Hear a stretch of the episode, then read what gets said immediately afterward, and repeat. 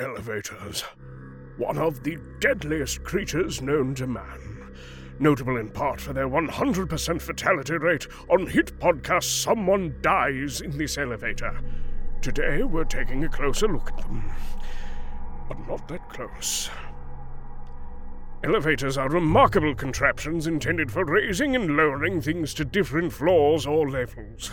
But as you and I both know, they hunger for violence, lying in wait for unsuspecting passengers that soon will become their victims.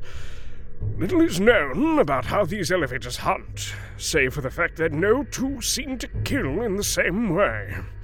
Scientists speculate that this may be an intentional tactic to prevent their prey from forming defensive measures. Should you encounter an elevator in the wild, your best option is to remove yourself from the situation. Do not attempt to fight the elevator. Here we see an elevator in its natural habitat. A passenger approaches. Oh, oh no. What, what are you doing?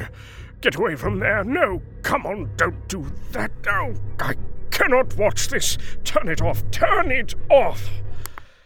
Just, just listen to the podcast, okay? Someone Dies in This Elevator is now crowdfunding season two. If you've been enjoying the show, it would mean the world to me if you can spare a few bucks to help us make it. As thanks for supporting the show, you can get a bunch of cool perks, including early episode access, show stickers, and my personal favorite, a two page tabletop RPG game about dying in elevators. Go to bit.ly slash SDITE to help pay our casting crew.